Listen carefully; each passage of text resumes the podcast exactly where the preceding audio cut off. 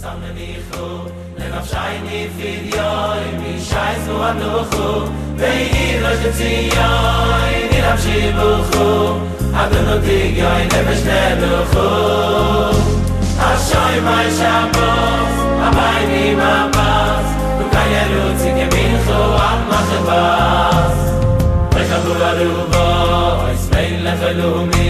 ismein lechalumi, esamoy lishbo, isi zaymanimi, במחול לירי בוי, ומי במתמי, ובמשכו בוי, זה במשפחו. אשוי מה שבוס, הבייתי ממש, נוכל לרוץ איתי מלכו על מחבס. וישרי כל חוי, חלס השני מי חי, ומייס לזוי חשב. Good evening. Thanks for coming. Uh, first, before we begin, I'd like to invite the entire community to a really, really, really special event next week, Wednesday night. That is the 21st of February. We are going to have a pre Adar celebration. Being that the month of Adar is coming, and Adar is a time of simcha, of joy. So if we prepare ourselves for the joy, just like everything needs a hachana, everything needs a preparation. So when one prepares themselves for the joy, um, then they have a much greater chance to actually experience joy and happiness. And we need so much happiness. You know, if there, there's so much in the negative that goes on um, in our community. There were so few people that just I know just in the past week that had passed away. Um, primarily our dear friend uh, Sh- um, Schwartzy, Shlomo Schwartz, and others.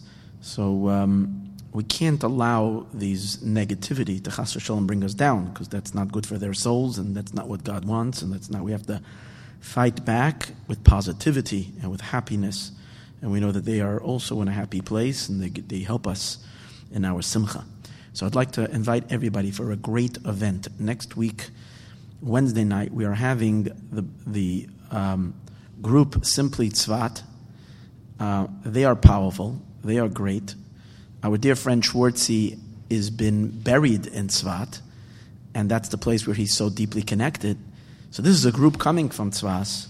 So um, I feel it's very appropriate. And they literally last year they were here and they were fantastic. So I'd like to invite everybody next week Wednesday night. Awesome event, music celebration on Wednesday, simply Tzvat here at Mayon. I think beginning either at 7:30 at 8. I don't have the flyer in front of me. Uh, check it out on our email. Look it up on our on our um, on our website. Um, if you pre-order a ticket, it's considerably less than if you pay by the door. So, a good thing that you make a reservation. Go on our website, mayon.com. Really, really, really a joyous evening. I guarantee you that you will leave next week, Wednesday night, happier, much happier when you leave than when you came. So I'm excited. Again, Simply Tzvat next week, Wednesday night. Tonight's shiur dedications. I'd like to thank Rabbi Avram Plotkin, and he dedicated tonight's class in honor of his father, Rabbi Yitzchak ben Reb Nachum Tzvi.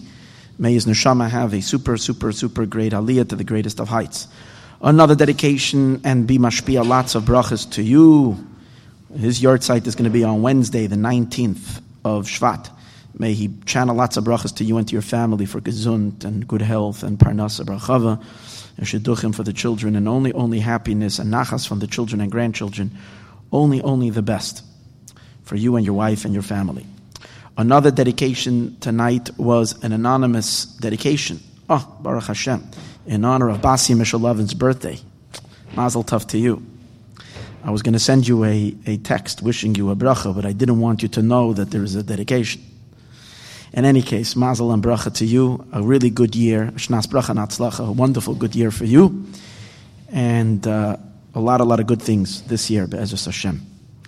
Um, happy, happy occasions. Lots of, lots of, lots of good things to celebrate. Be'ezras Hashem. A great year of prosperity, begashmias, beruchnias. Another dedication this week was by Zalman and Esther Roth, and this is in honor of Mrs. Um, uh, um, Roth's mother's Yortzeit, which her name is Sheva Bas Yitzchak Isaac. The Yortzeit is on the 21st day of Shvat, on Friday, I think. May her neshama have the greatest, greatest aliyah to the greatest of light, heights. Mashpia lots and lots of brachas. And I didn't write this down, but I had it in mind, and I don't have the paper in front of me, but I know you have two children who have birthdays this week.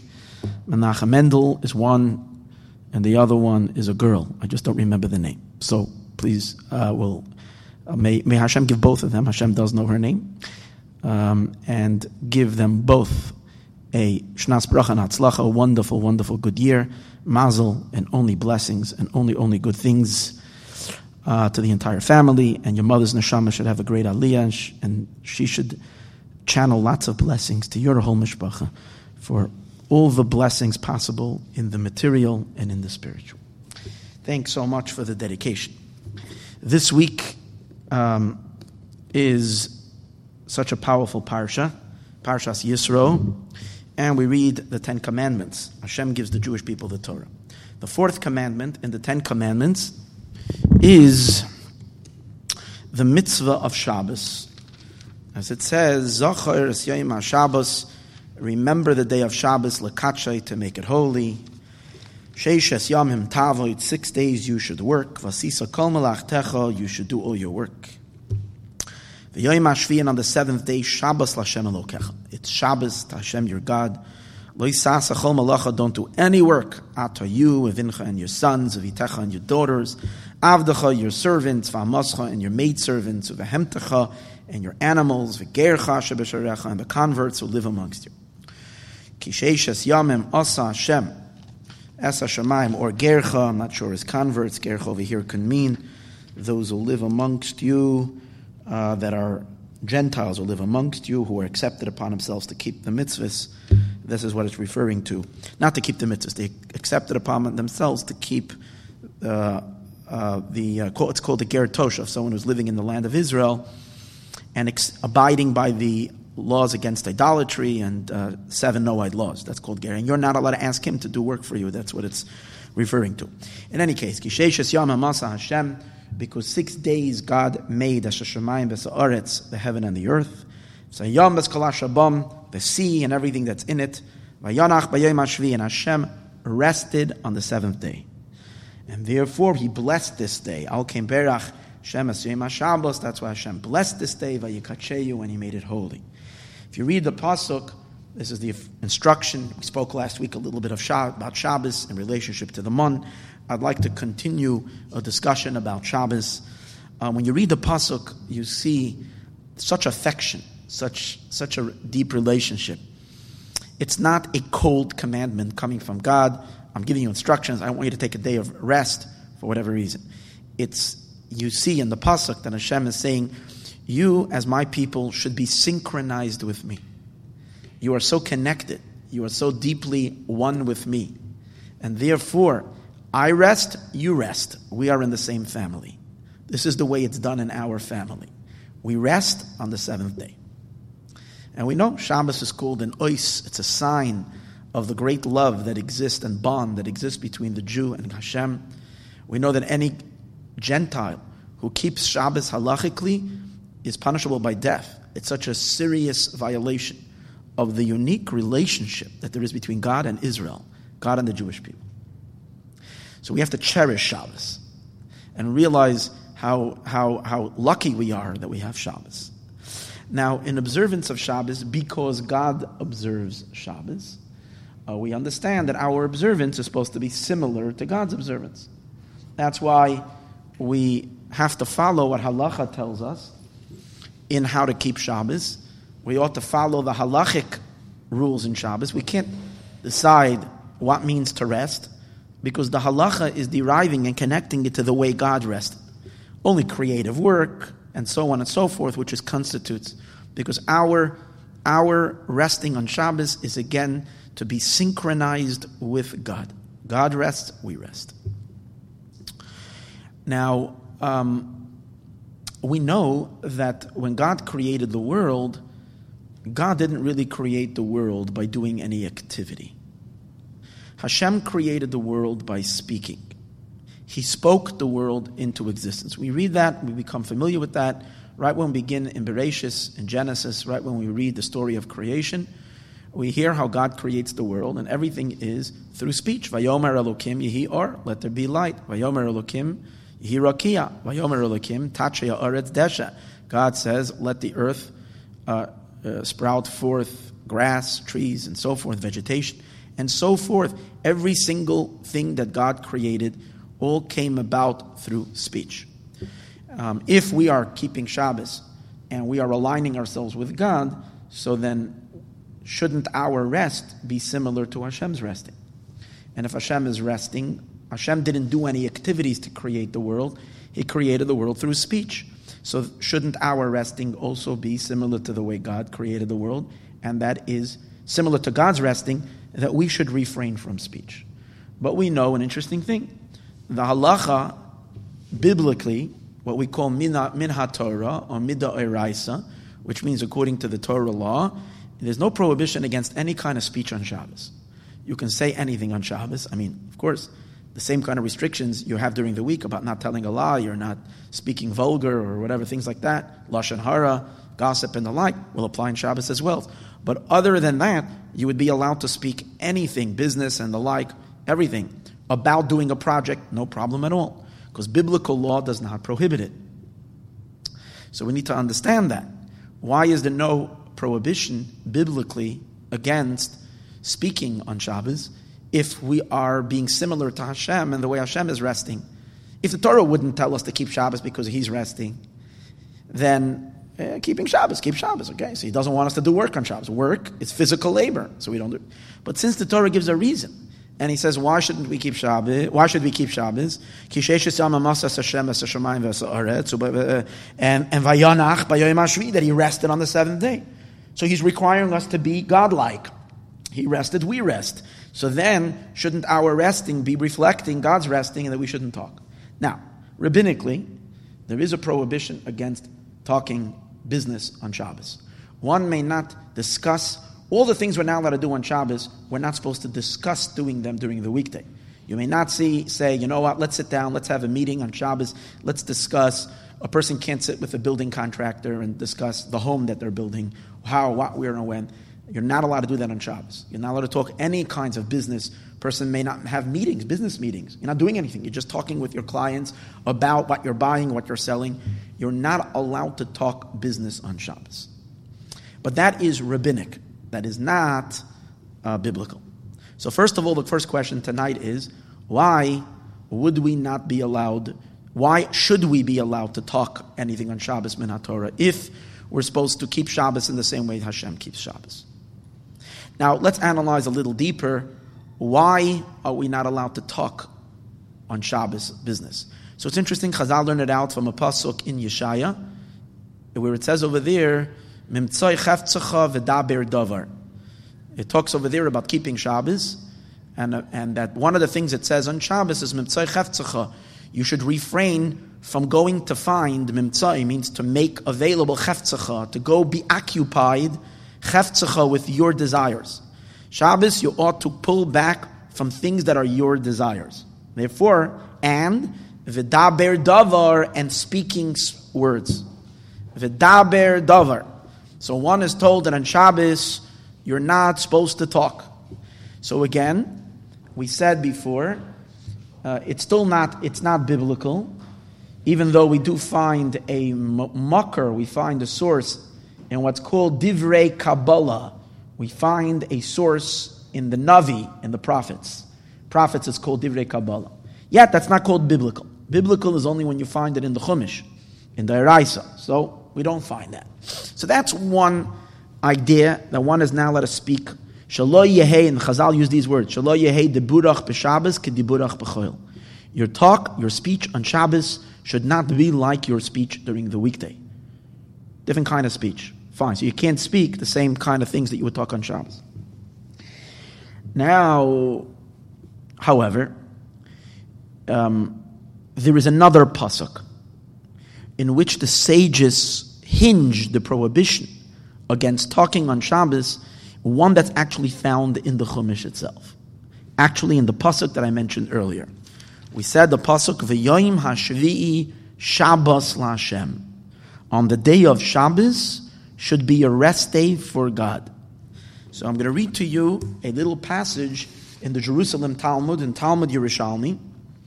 This is in the 15th perek in Masechta Shabbos, 15th chapter, Masechta Shabbos, Mishnah Gimel. So in the Gemara on Mishnah Gimel in, in, in, in Talmud, in Jerusalem Talmud, it says like this, Amar Rabavuhu. Rabavuhu says, Shabbos Lashem, Shabbos for God. So this teaches you the word, because Mefarshim say, what does it say Shabbos Lashem? It's arresting to God. It's arresting to us. What does it say earlier? Six days you should do your work, and the seventh day you should rest. And on the seventh day, Shabbos, Lachem. It's a rest day for you. What does it mean, Shabbos Lashem? Resting for God. So Chazal learn out from here. Again, this is the Gemara. Rabavu derives from here. When it says Shabbos Lashem, not means that it's a resting for God, but you should rest like God. Shabbos Lashem. You should rest like Hashem rests. What does that mean? Ma Baruch Hu Shavas. Just like when Hashem rested on Shabbos, He rested from speech, because that's how God created the world. God created the world with speech. Af at, so to you, Shvois Mimaimor. Rest from speech. So what do we have over here? A clear reason for keeping Shabbos. The question I asked before why is there no biblical commandment against, um, against speaking business on Shabbos if that's the way God rested? The answer is the Jerusalem Talmud is saying there's some kind of prohibition. Now, again, the commentators say this does not mean that speaking business on Shabbos is biblically, biblically prohibited. It's not. It's just a smach A smach means we find like a remez, we find a hint to it in the Torah. But the Yerushalmi is not stating that it's a biblical prohibition. But, but what do you see from here? That the idea that the reason why one should refrain from talking business in Shabbos is because it's similar to God, where Hashem created the world and Hashem refrained from speaking. Now let's take a look, the Yerushalmi, take it a step further. Is there any problem with thinking about work on Shabbos?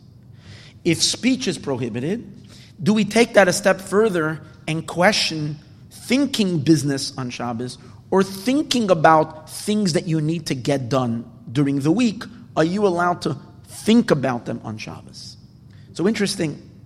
Last week I mentioned that it says, the sages say that on Shabbos you're supposed to be completely stress free, no anxiety, no worry, all it should be in your mind. All your work is done.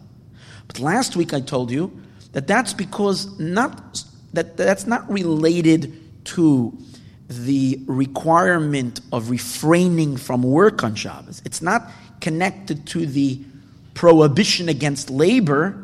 Last week I mentioned that that's related to the, there's, a, there's an extra mitzvah called Oneg Shabbos. Okay, it's also a not a biblical obligation, but it's again divrei Kabbalah. It says over there that the karasa l'Shabbos oineg. It says in the Navi Yeshaya, it's the same psukim I mentioned earlier. You should call for Shabbos as a day of delight. So mitzad oneg Shabbos. If a person is perturbed, you can't delight. You can't uh, really, really, really have pleasure and delight if you're concerned and you worry that things need to get done. But if you can kind of clear your mind as of everything is done, it's all over, there's nothing to do, everything is done, then you can really, really. So that's the mitzvah of Oneg Shabbos. But do we find anywhere that there is a actual relationship? Is there any reason one should hold back and try to not to think of any business on Shabbos? And is that related in any way to the Shabbos rest, in which we're not allowed to do work and we have to rest on Shabbos? Well, this is what, so the Rishalmi continues. Hear really well what the Rishalmi says. The Jerusalem Talmud continues and it says like this Maisa b'chasid echad. There is a Maisa, there is a story with a chasid. Sheyatza letiol b'karmo. He went to do a tiol. He went to do a, a uh, he went to, to um, take a walk on Shabbos. Shabbos, Shabbos, Shabbos walk. So he went to take a walk and he went through his vineyards, B'Shabbos. And he, it wasn't because he went to look at his work, at whatever needs to be done. He went for a vineyards are beautiful to walk in. So he's taking a nice Shabbos walk in his vineyard, but he noticed that there's a certain area where the fence broke. V'rasham, and he saw pirza achas.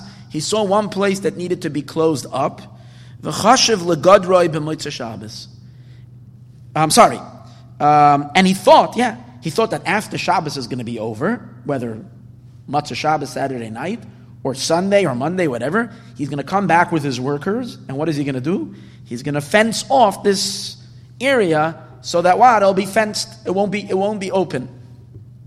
But then he had a thought and he said, Omar, he said, then he did tshuva. Again, this was a chassid. This was a pious person. He did tshuva for this. And he said like this, Hoyel v'chashafti legadra, since I had a thought that I'm going to fence this off, and when did I have that thought on Shabbos? So he blamed himself for, like, as if he did work on Shabbos. Now the halacha is when you do work on Shabbos, you're not allowed to benefit from that work forever. That's the rule. If you do work on Shabbos, then that which you did on Shabbos, you're not allowed to have any benefit from it. So, being that he thought to do it, and again, so in a sense, he considered that thought like an action, and therefore it was as if he did it on Shabbos. So he said, I'm not going to benefit from this ever, which means he decided not that he's never going to fence this part. He's going to leave it open for him. He's ready to take upon himself all the damage that might come. Thieves, people might come into his vineyard. He said, No is no. Since I had a thought to close it on Shabbos, I'm not doing it. Um. I'm never doing it again. That's it. I'm leaving it open. Ma. What did God pay him back? A branch from another tree somehow came up and went up and grew out in that place. So it basically became self fenced because a, a, a, tree came and grew up in that place and blocked that area.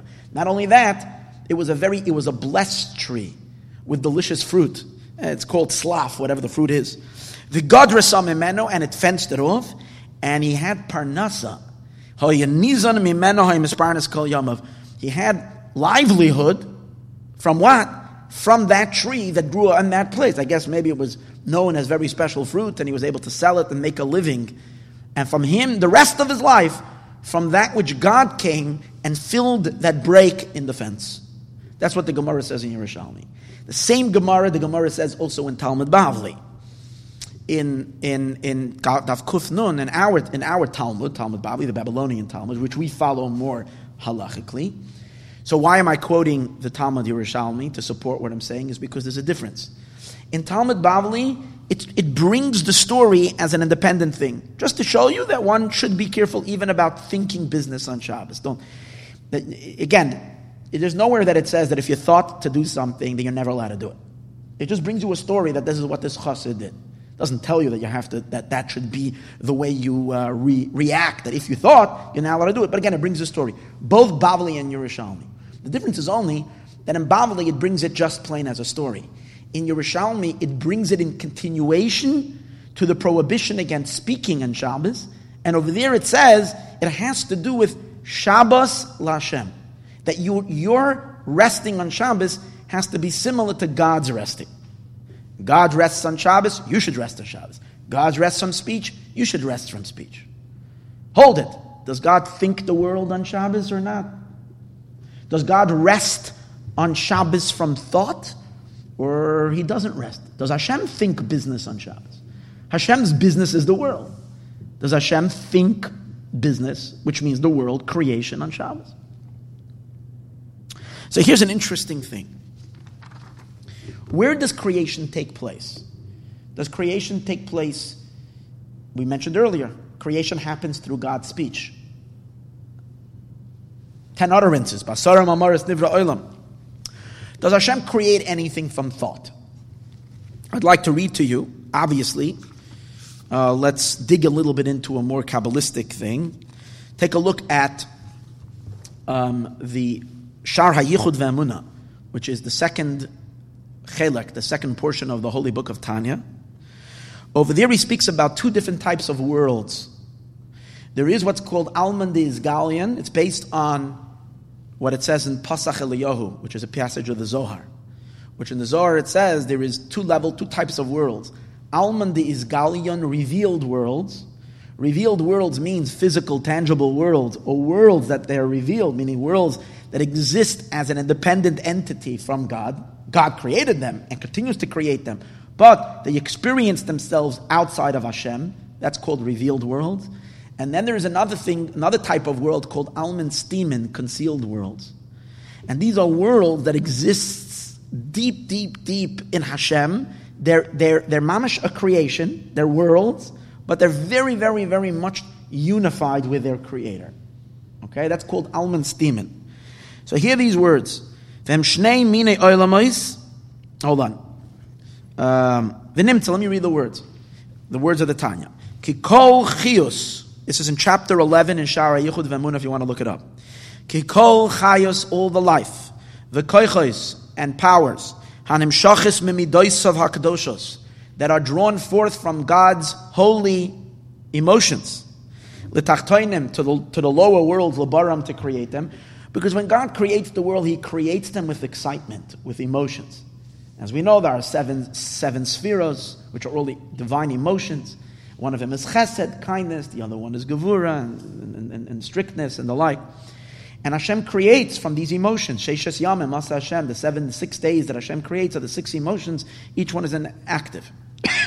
but the emotions are still, when a person experiences an emotion, an emotion takes place inside the world of an emotion takes place inside the world of the one that is feeling.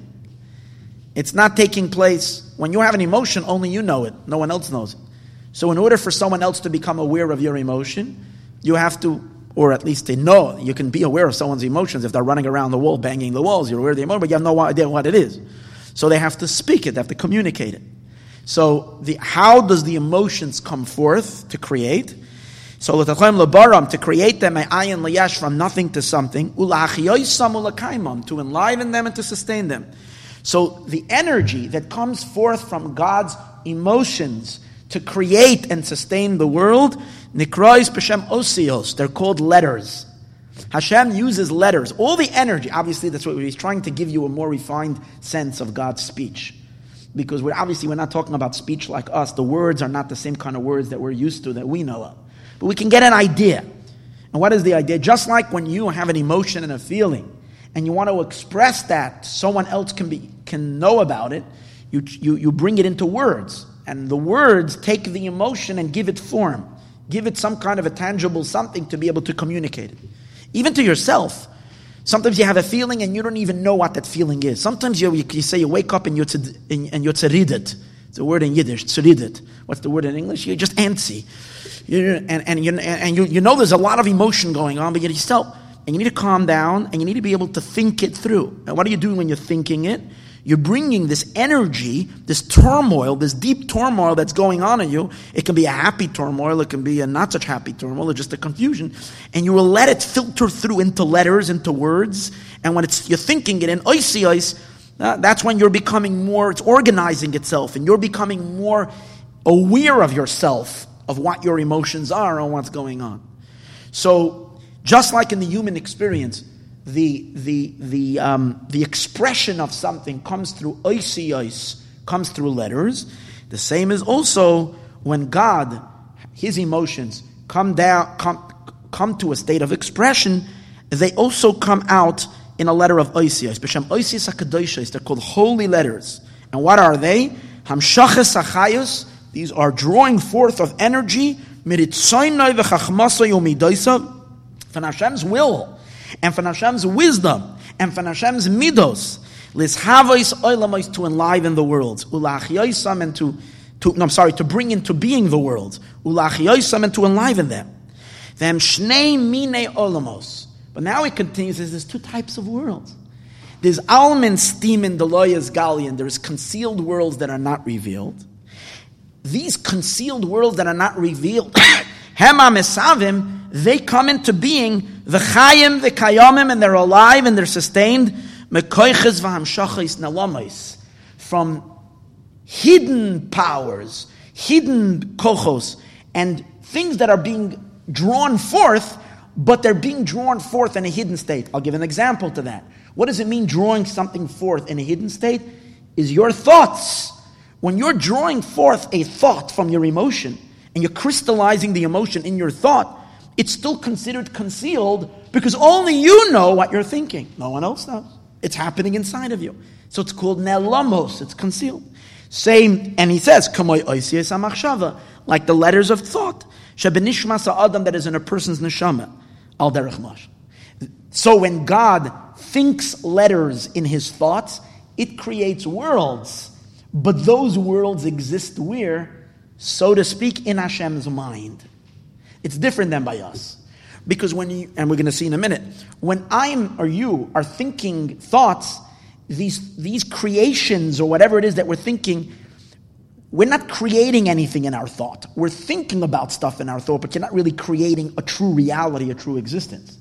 By God, He's actually bringing worlds, entire universes into existence. They're real, they exist, but they're existing, so to speak, inside of Him as part of Him, but they're really existing.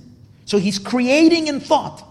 Next, the almin d'isgalyan. Then there's another level of osios. These are osios of speech, letters of speech, which they create and bring forth. almin d'isgalyan, revealed worlds. Nivru, so the revealed worlds, Nivru, they are created, V'chayim, and they live, mehis galos, from the revelation, shen is galu koiches shachis. It is revealed, these kochos and these hidden hanekros b'shem osios, they're called osios, hamachshava. First they're in thought. When they become further, further revealed, they become more, as we, so to speak, more physical, more tangible, that they can be revealed, so to speak, outside of Hashem. Is galos, and when they reveal, lahachyois alma des to, re- to create revealed worlds. Now, again, there's no such a thing as outside of Hashem. It means to those who will experience themselves as if they're outside of God. Nikras b'shem mamoros, that's called speech. V'dvar Hashem, v'ruach piv. Comes out according to this, that if you look at creation as a whole, there's two levels in creation. There is revealed worlds that we know, and there's much deeper realities. And they're not in any way less than our existence. Not only aren't they less than our existence, these worlds are so much more powerful. They're so much more magnificent than our worlds because they're, they're so much closer to the Creator, and God's light radiates in them in such a powerful way. These concealed, elevated worlds. Now, when we say when Shabbos, Hashem rested in His creation, He stopped creating, must be, He stopped all of His creation. He stopped creating the physical, tangible real world. He also stopped creating these mystical, um, um, abstract worlds. He ceased, he rested, he pulled out from creating. Must be that God also rested, not just from speech, but also from thought. And even though, even though, this is a very important idea, it does say, and I mentioned it in earlier classes in the past, that on Shabbos, we ask the question, how can it be that God stops creating? What does that mean that Hashem stops creating? We know that creation is a continuous thing. Creation is not a one time thing. Because the creation without the creator doesn't exist. So the fact that the creator has to be continuously involved in creating the creation. If that's the case, that Hashem is, the words of God are continuously speaking the world. If we say that Hashem rests, it means he stopped talking. If he stopped talking, how does the world exist? On Shabbos. How is there a creation? How is there anything? If God stops speaking the light into existence, light loses its existence to, to completely. Anything else, it all ceased to be. What does it mean that Hashem stops? So we once explained that on Shabbos Hashem is not speaking the world, on Shabbos Hashem is thinking the world into existence. Which means the world, our physical world, rises to a much higher place, to a place of thought. According to that, we're saying clearly that even though Hashem stops speaking, he doesn't stop thinking. Because chas v'shalom, if God would stop thinking the creation, poof, everything would go into nothingness. So how is it that I'm saying now that if Hashem creates the world, that there are worlds that are originally created in thought? Then you'll have to say that in those worlds, if Hashem continues just to think them, then there's no change in those worlds between weekday and Shabbos. That means that the only change and where there is a change between weekday and Shabbos is in the more physical worlds, the more physical expressed worlds, which usually deriving their energy from God's speech, are now elevated to receive the, the energy from a more subtle type of energy, from the energy of thought. But what happens with the spiritual worlds? They remain on the same level Shabbos and in the weekday? That doesn't make any sense. So we have to say that on Shabbos, Hashem rests even from thought. How does it fit with what I said earlier? And the answer is that in thought itself, there is three levels. There is thought, there is machshava sheba machshava, thought of thought, dibur sheba machshava, speech of thought, and maisab sheba machshava, an action of thought. That means things, there's no, whenever you're speaking in, especially in Kabbalah, Hasidus, whenever you're speaking of levels, we to understand that things are extremely, extremely layered and intricate. So sometimes we learn things and we're painting with a very wide brush. But when we get into the, into the finer, we, we, we, we, meant, we realize there's a lot of nuances. And the idea is as follows. And we'll give an example from the human experience. Thought of thought, thought of thought is when you're thinking something and you're not even aware that you're thinking. You're learning something, you're hearing something new, something brilliant, something wow and you're so lost in the thought, you're not even aware that you're thinking, meaning you don't even hear any words. You're just experiencing whatever it is, the emotion, you're experiencing the concept, the richness of the concept, and you don't even sense any words, just pit. Then that's called thought of thought. That thought is these letters, they're, they're, they're not even noticed, they're one with the concept. Speech of thought is when you're later, after you like kind of are not, after you've kind of, you're rehashing something that you've experienced an idea, and you're thinking about the experience. So then you can hear that you're going to hear you're going to hear crunching of words in your brain because you're already you're already speaking it. It's words. The concept is now in words. It's not the pure light of whatever the subject was. You're hearing already, and it's interesting. In thought of thought, it doesn't make a difference if you if you are if you speak Spanish, you speak English, you speak Chinese, Russian, doesn't make a difference which language you speak. In thought of thought, the experience is all the same by everybody because there's no words there. It's pure an idea. And an idea is the same idea. Two plus two equals four in Spanish and English. The concept is a concept in every language. It's only in the way where the words that we're using. Once you're rehashing, once you're reviewing it already in speech of thought, that's when you're hearing letters. And when you're hearing letters, you can either think in English, you can think in Spanish, depends which language you, you, you speak. And that's where your thought is going to be. Then there's another level. And that is a level when you're thinking, how are you going to say something? How are you going to transmit something? How are you going to give something over to someone else? Then you're taking the words and you're making much more of a to do of the words themselves. Because then you're really thinking, what words am I going to use in this class? How am I going to say this? That's called action of thought. Not speech of thought, action of thought. When we say that God creates the higher worlds in thought, we mean, usually during the week, the worlds of thought, it means action of thought. Asiya sheba machshava. In machshava, in thought, Hashem is crystallizing the letters in his thought to a more tangible state, and he's creating. He didn't speak them. That means it never left his mouth. It's still inside of him, but these letters, these words are very fermented. They're very, very developed. And that's why what, what comes out of it is a world, not God. It's a world. When we say that on Shabbos, Hashem stops thinking, because he stops the creative process. So if Hashem stops the creative process, he's not speaking the world. He's not even thinking the world. But yet we said on Shabbos that Hashem does think the world. Hear what happens. Hear the greatness of Shabbos. Shabbos, everything goes back to thought of thought.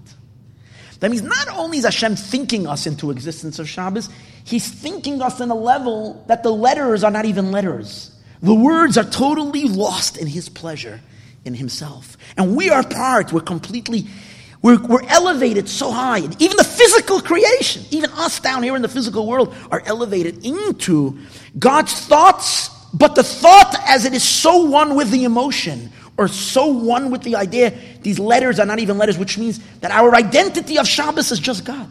because we're so one with Him. But on Shabbos, but whatever it is, back to what we were saying earlier, Hashem does rest on Shabbos, even from thought. If that's the case, I begin with take you back to the question. What's the question?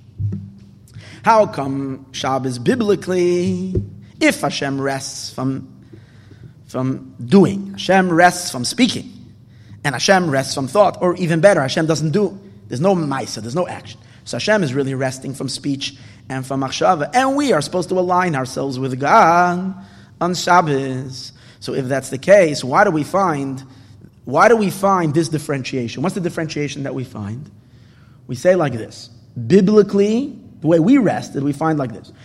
According to the Torah, min ha-Torah, midoiraisa, our Shmira Shabbos, how do you keep Shabbos? What do you need to do on Shabbos in order to keep Shabbos? You're not allowed to do work, but you're allowed to speak. Come the rabbis, and the rabbis prohibit, and they say you're not allowed to even speak on Shabbos. But that's it. The rabbis prohibited speech. The rabbis did not prohibit thought. Now we go to the but, we said. However, Midas Chasidus, that means that the Yerushalmi teaches us about the Chasid. There is a Midah, there is someone who wants to be a Chasid. Someone who's an elevated human being. Someone who's a, a Chassid means he goes beyond the letter of the law. Wants to really connect to God. Someone like him should be careful not even to think about work, any work on Shabbos. So we need to understand why is that. If Hashem rests from all three, why is it that by us the rule is different? We're only resting from action. We're not resting from doing, from speech. Rabbis, however, came along and said we have to rest from, from, from speech. But even on a higher level of sensitivity, we need, we, we, as, as a pious act on Shabbos, we shouldn't even, um, we shouldn't even think about work on Shabbos. So understand this. The Tzemach Tzedek in Or HaTorah, uh, third Chabad Rebbe, gives a very, he brings this question.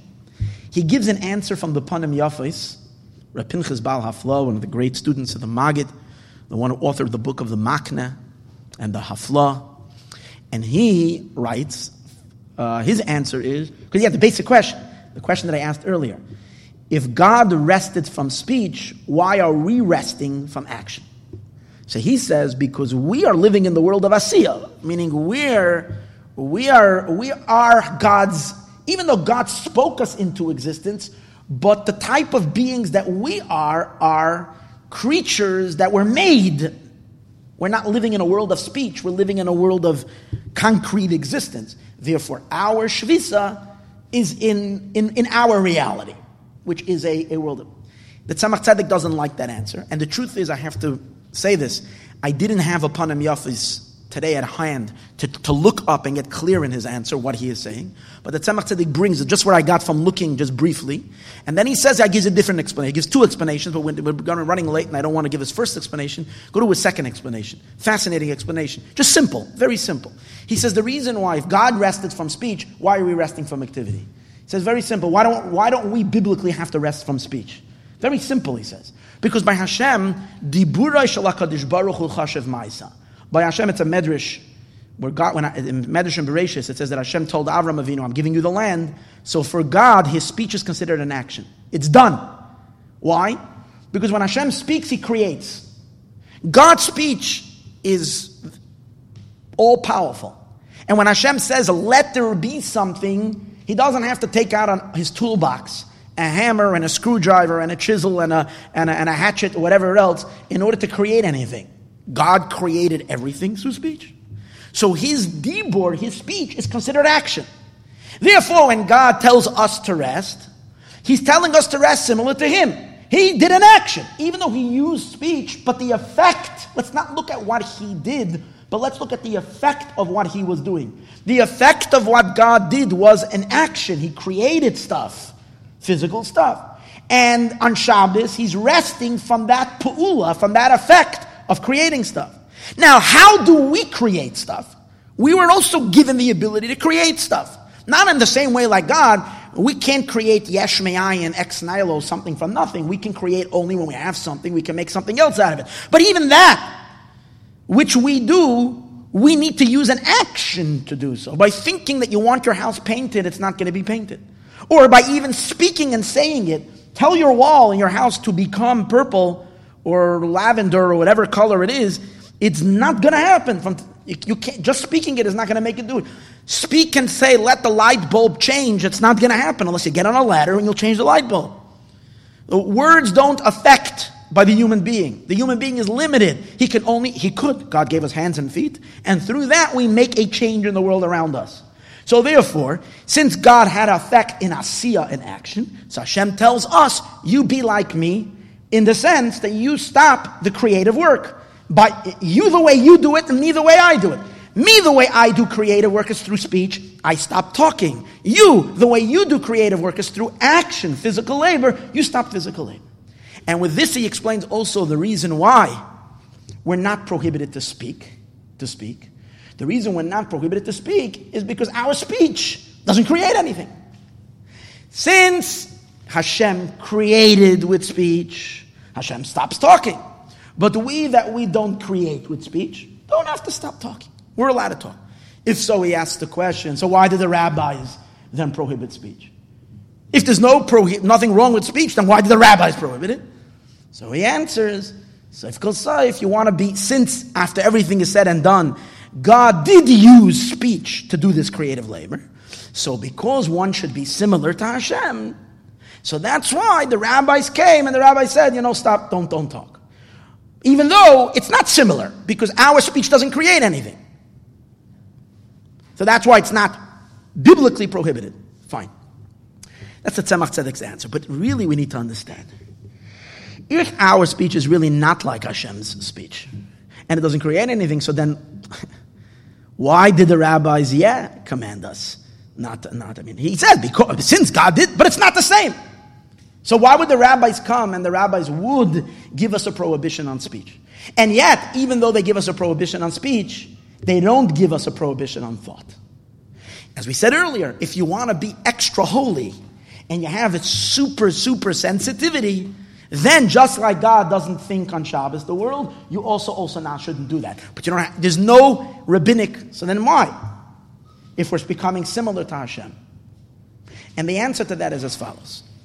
We have to take a deeper look, a deeper look in, see, in thought, speech, and action the way action, action what, what is what's the difference between thought? These are three three powers that a human being has in order to exercise and to express themselves. What they who their ideas, their feelings, their desires into the world. Three ways in which you express yourself. You express yourself through thought, you express yourself through speech, and you express yourself through action. But there's a fundamental difference between the first two and the latter. The first two, thought and speech, is an expression of yourself regarding yourself. The third one is an expression of yourself, but you're expressing it in, you're having an effect and an impact in something that is outside of you, totally outside of you.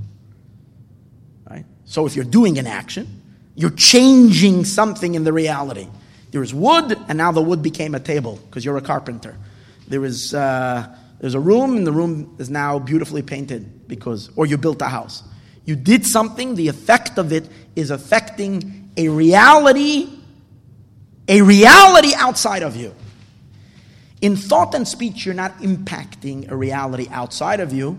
In thought, definitely not. No one even knows your thoughts that are happening even in speech in which others become aware of what you are saying, but still, the speech itself did not, the speech itself did not transform the outside. The speech itself is okay, I gave my idea, I gave my thought, I think it should be so, but so what?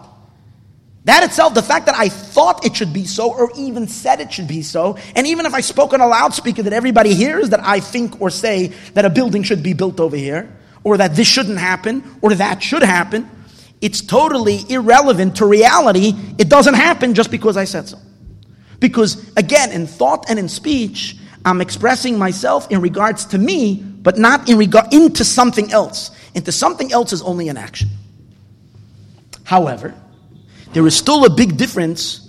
There is still a big difference between thought and speech in, in their, because on one hand, you're going to say that thought and speech don't have any impact at all on the, in, the, in, in, the actual reality. Uh, Thought and speech don't, don't make a difference. Outside of yourself, it doesn't make a difference. But, but there is a difference between them in terms of how close they are to lead to an action. How close are they to lead to an action? Thought doesn't lead to any action at all. Meaning, thought itself is still extremely abstract. Again, definitely, if I'm thinking about something, nothing is happening just because I'm thinking. Definitely, others cannot respond and do anything just because I thought about it. Zero. Doesn't have any impact. Now, you might say, myself, if I think about something and I come to a conclusion that what? That I should do so and so, if I think about something and then I come to a conclusion that I should do so and so, and then later I'll act upon it, here's a very interesting idea. It's not the thought itself that's activating the action.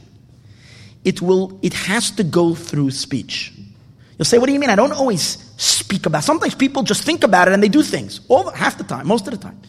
We do we think and we do. But here's the thing, even though we don't speak literally, some people do. They think about something, then they talk to themselves, and then they do it. Okay. They say, okay, that's, you know, get embarrassed if, you, if someone catches you doing that, right? Because you're talking to himself. I always talk to myself. But others are not crazy, don't talk to themselves. Fine.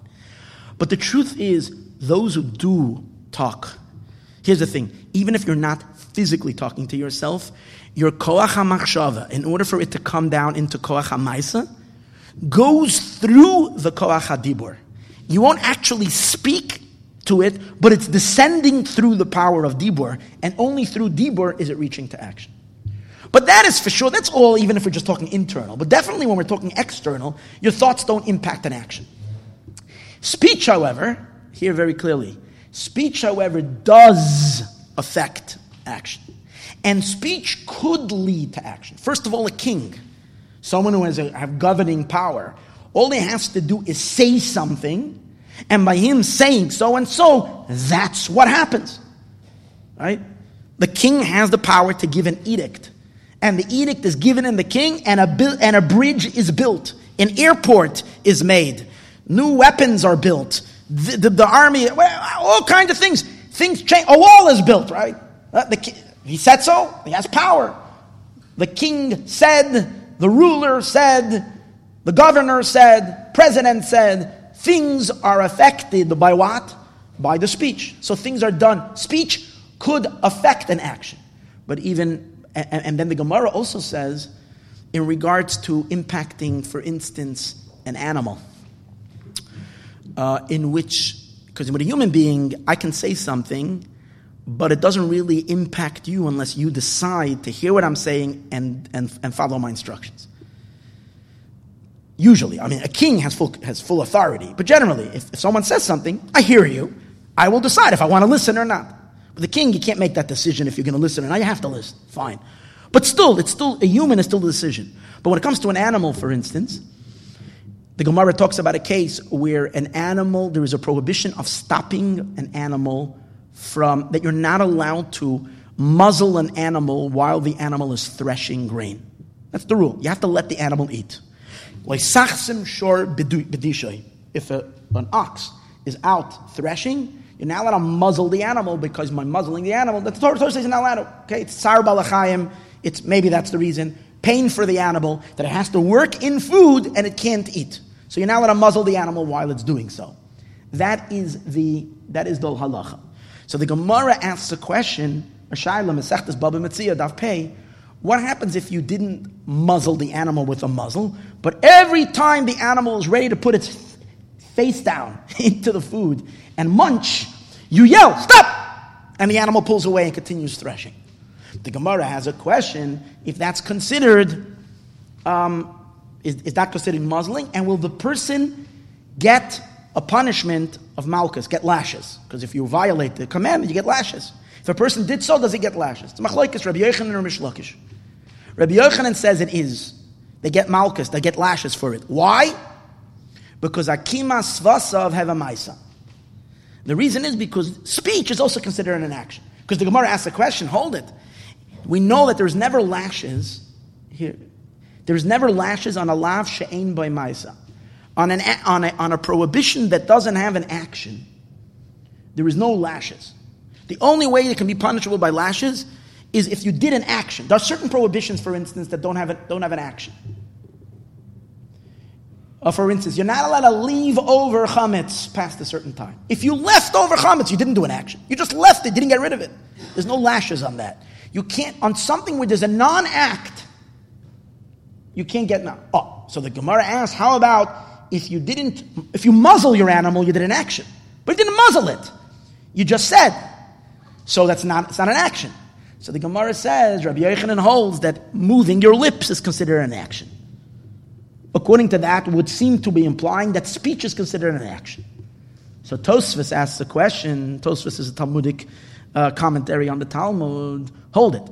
If you say Rabbi Yochanan says that Akim Asvasav have a Maisa, that by moving one's lips that's considered an action, how come Rabbi Yochanan himself says that here there's a statement of Rabbi Yochanan. Rabbi Yochanan says every activity or every prohibition that doesn't have an action, there is no malchus besides three.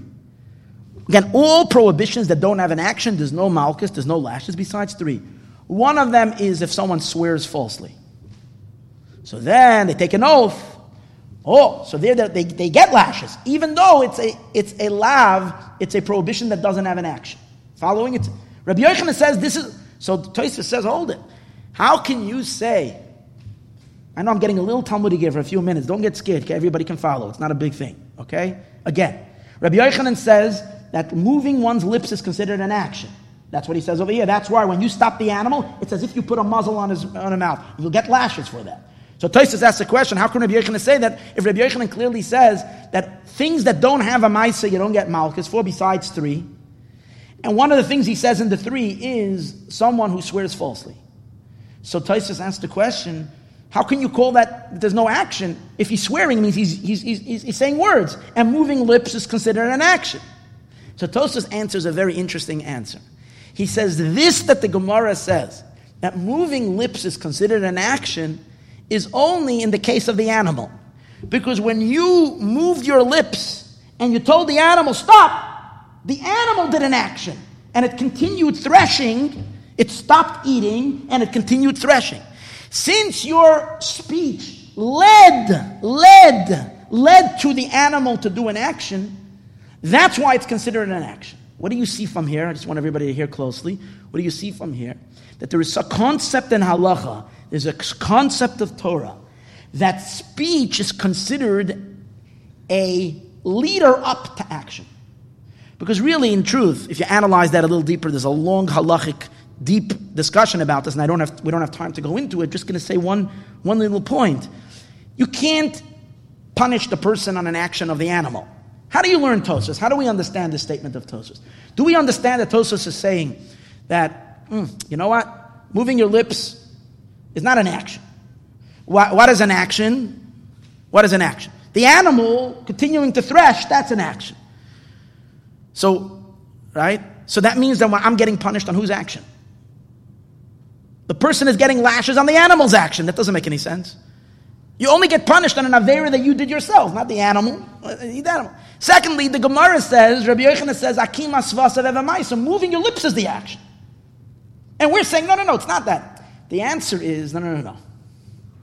The answer, the Gemara Tosfos, what it really means is, it's not that the animal's action is considered the action. No. The animal's action is considered a continuation of your action, of your speech. Speech itself is not an action. But since speech is to a certain degree physical, following? Since speech is to a certain degree physical, the letters are physical letters, they lend themselves into the next stage of physicality, and that is physical activity.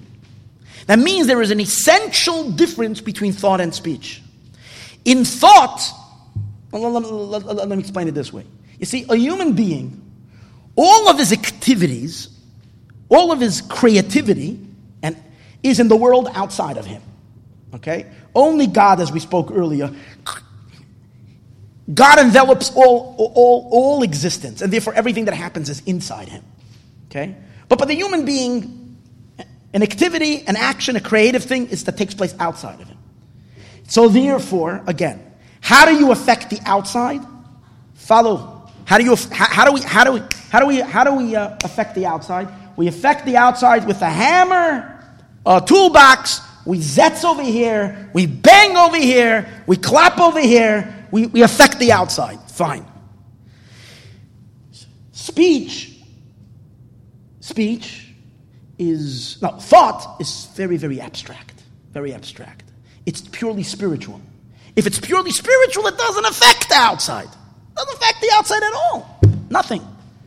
So therefore, what you can't. It's not. It's not generating action. It's taking place where deep inside the experience of the thinker, not outside.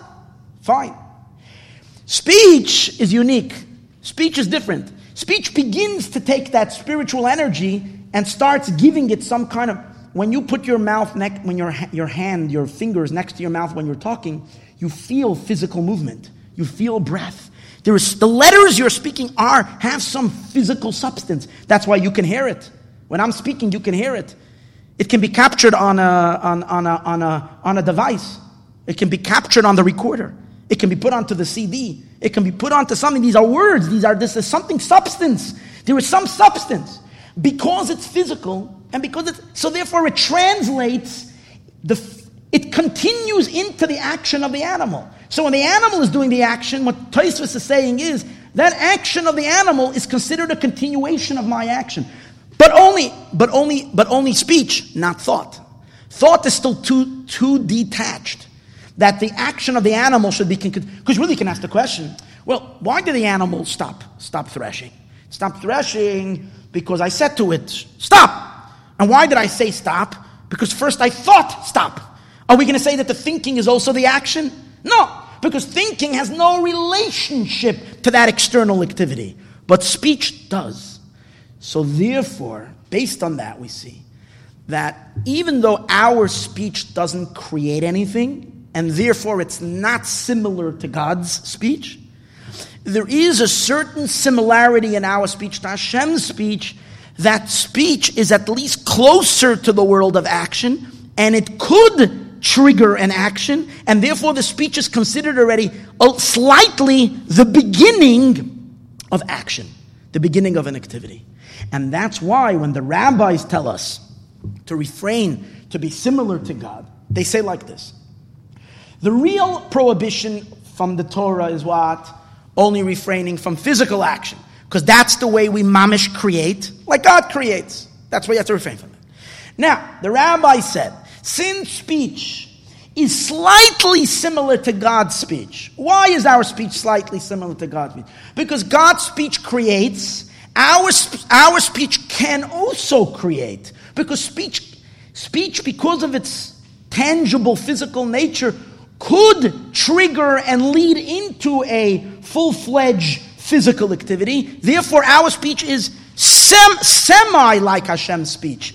And since Hashem rested from creating, we, the rabbis came along and said we should also rest from speech. Thought, however, isn't at all similar to Hashem's thoughts. Because in Hashem's thoughts, He mamish can create a tree, a sky, a mountain, uh, uh, whatever. Uh, Hashem can create anything just with thought. And He literally does create through thought. We don't create anything through thought. That's what's interesting. The pasuk says, "Kiloi machshevoiseich."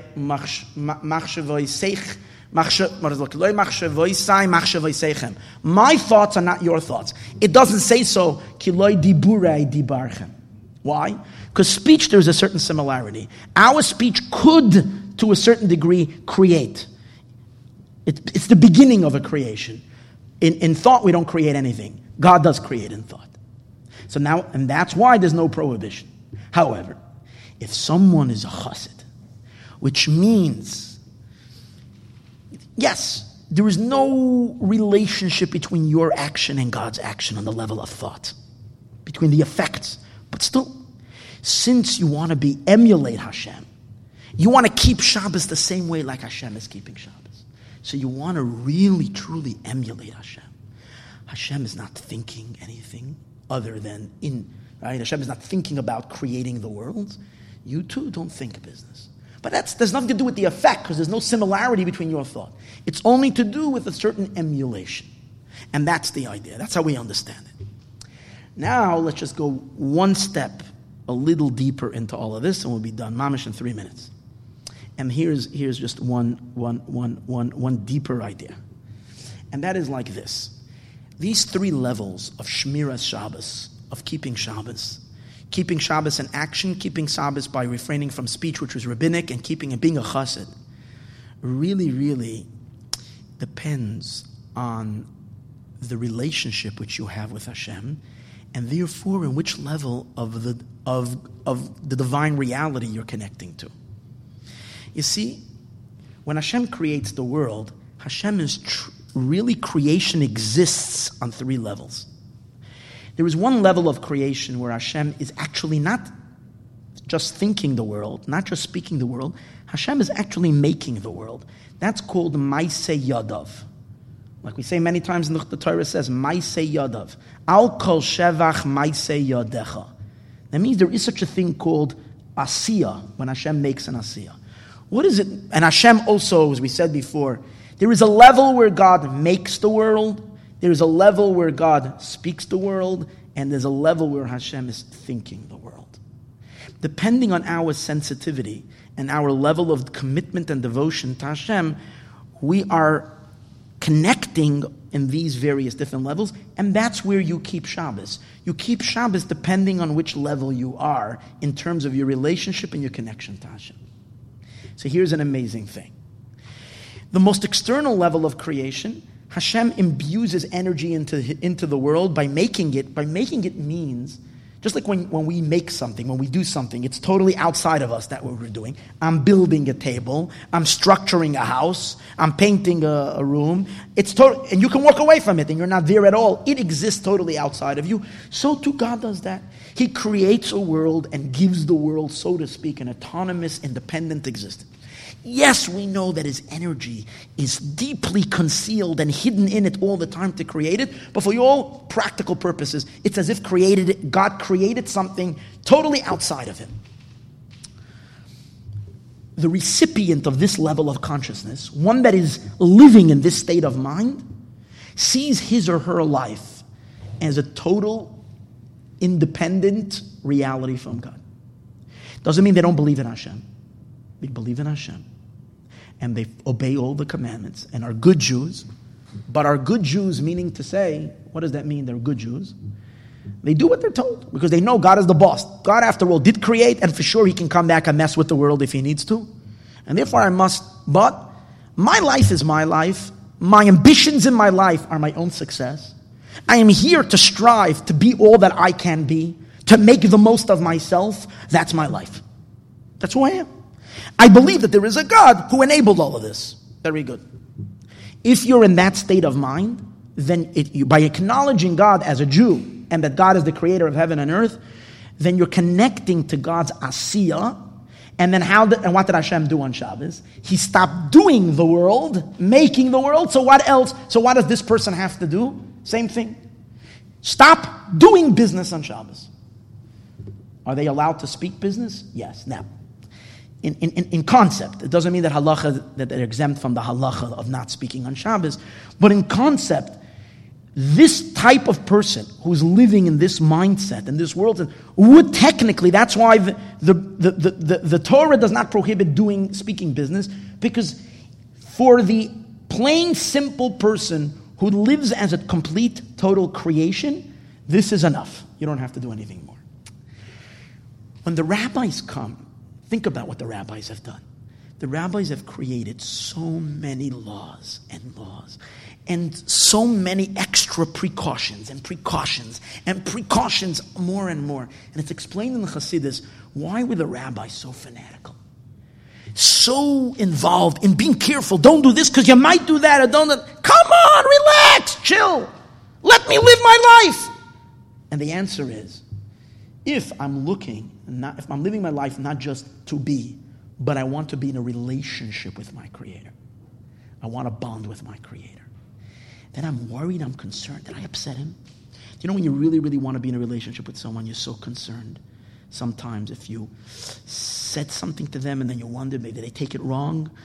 Did they, you know, because you're worried. You don't want to violate. You don't want to upset them because you want to be in a relationship.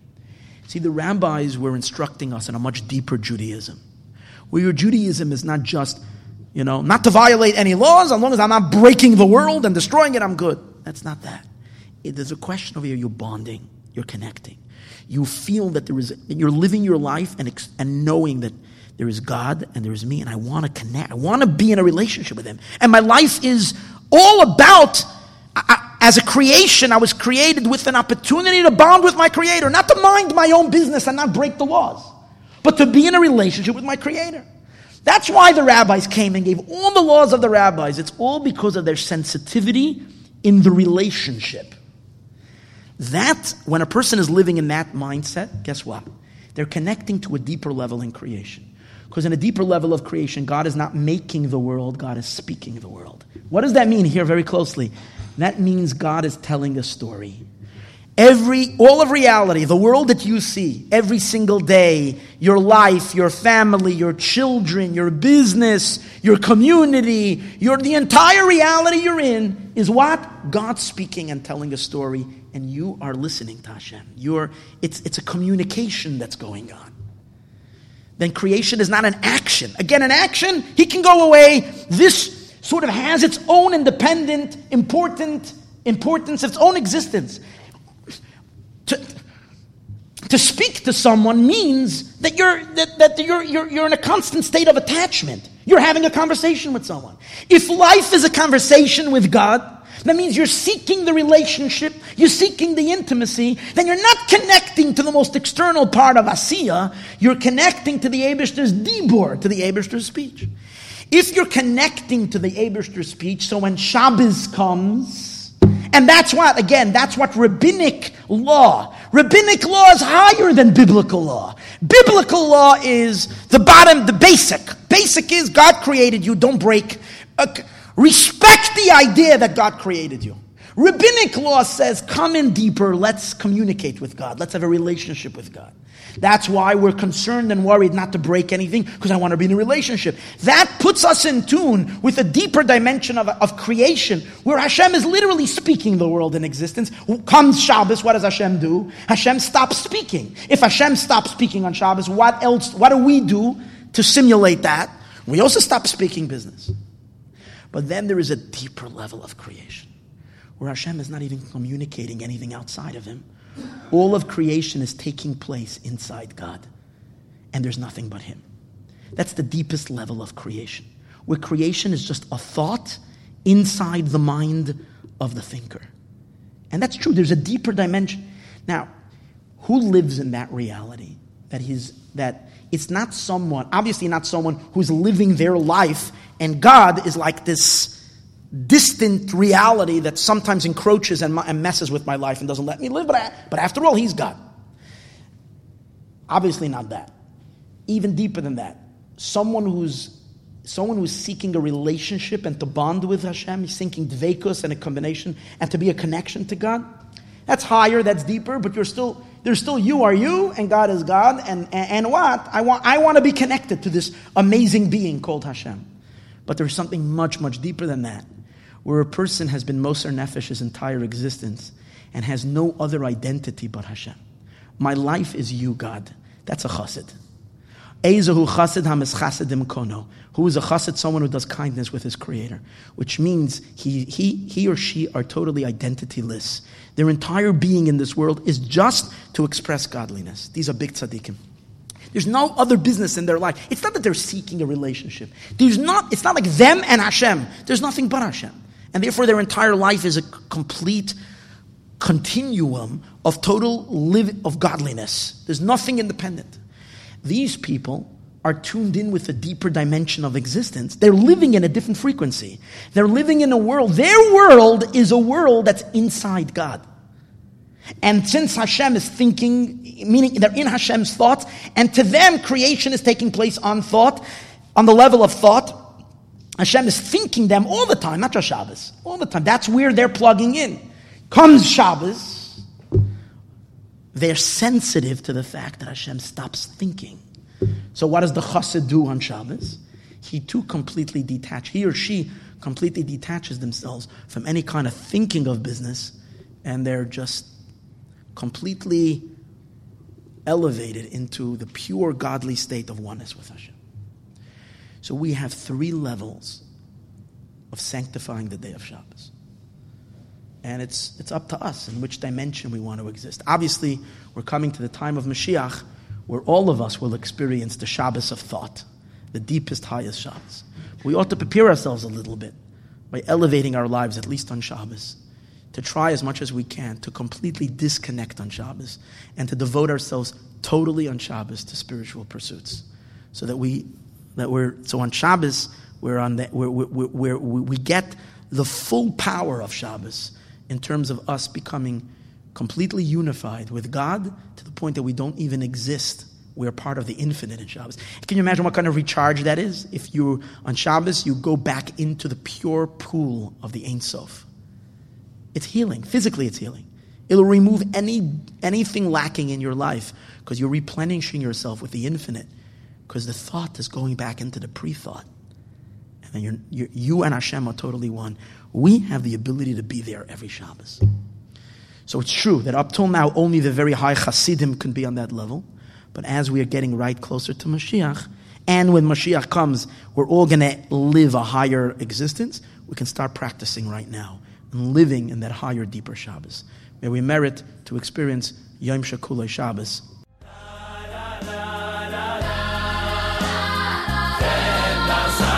your